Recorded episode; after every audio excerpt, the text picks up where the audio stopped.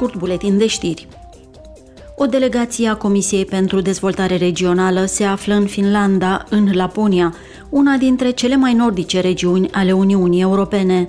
În timpul vizitei de 5 zile, membrii au vizitat orașul Rovaniemi și au discutat cu autoritățile locale, regionale și naționale despre utilizarea fondurilor europene pentru dezvoltare regională. Totodată, eurodeputații se vor informa despre rolul Laponiei în dezvoltarea regională și vor evalua cooperarea transfrontalieră cu țările vecine.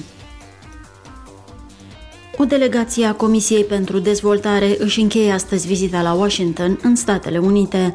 Scopul vizitei a fost de a discuta cu Statele Unite, Fondul Monetar Internațional, Banca Mondială, cu organizații ale societății civile și grupuri de reflexie – Printre subiectele aflate în centrul discuțiilor s-au aflat crizele din Africa subsahariană și țările în curs de dezvoltare din alte părți ale lumii.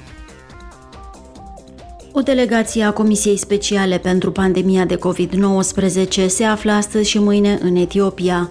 Eurodeputații vor face schimb de opinii la Addis Abeba cu reprezentanții Uniunii Africane, ai Centrului African pentru Controlul și Prevenirea Bolilor, ai Organizației Mondiale a Sănătății și ai Crucii Roșii.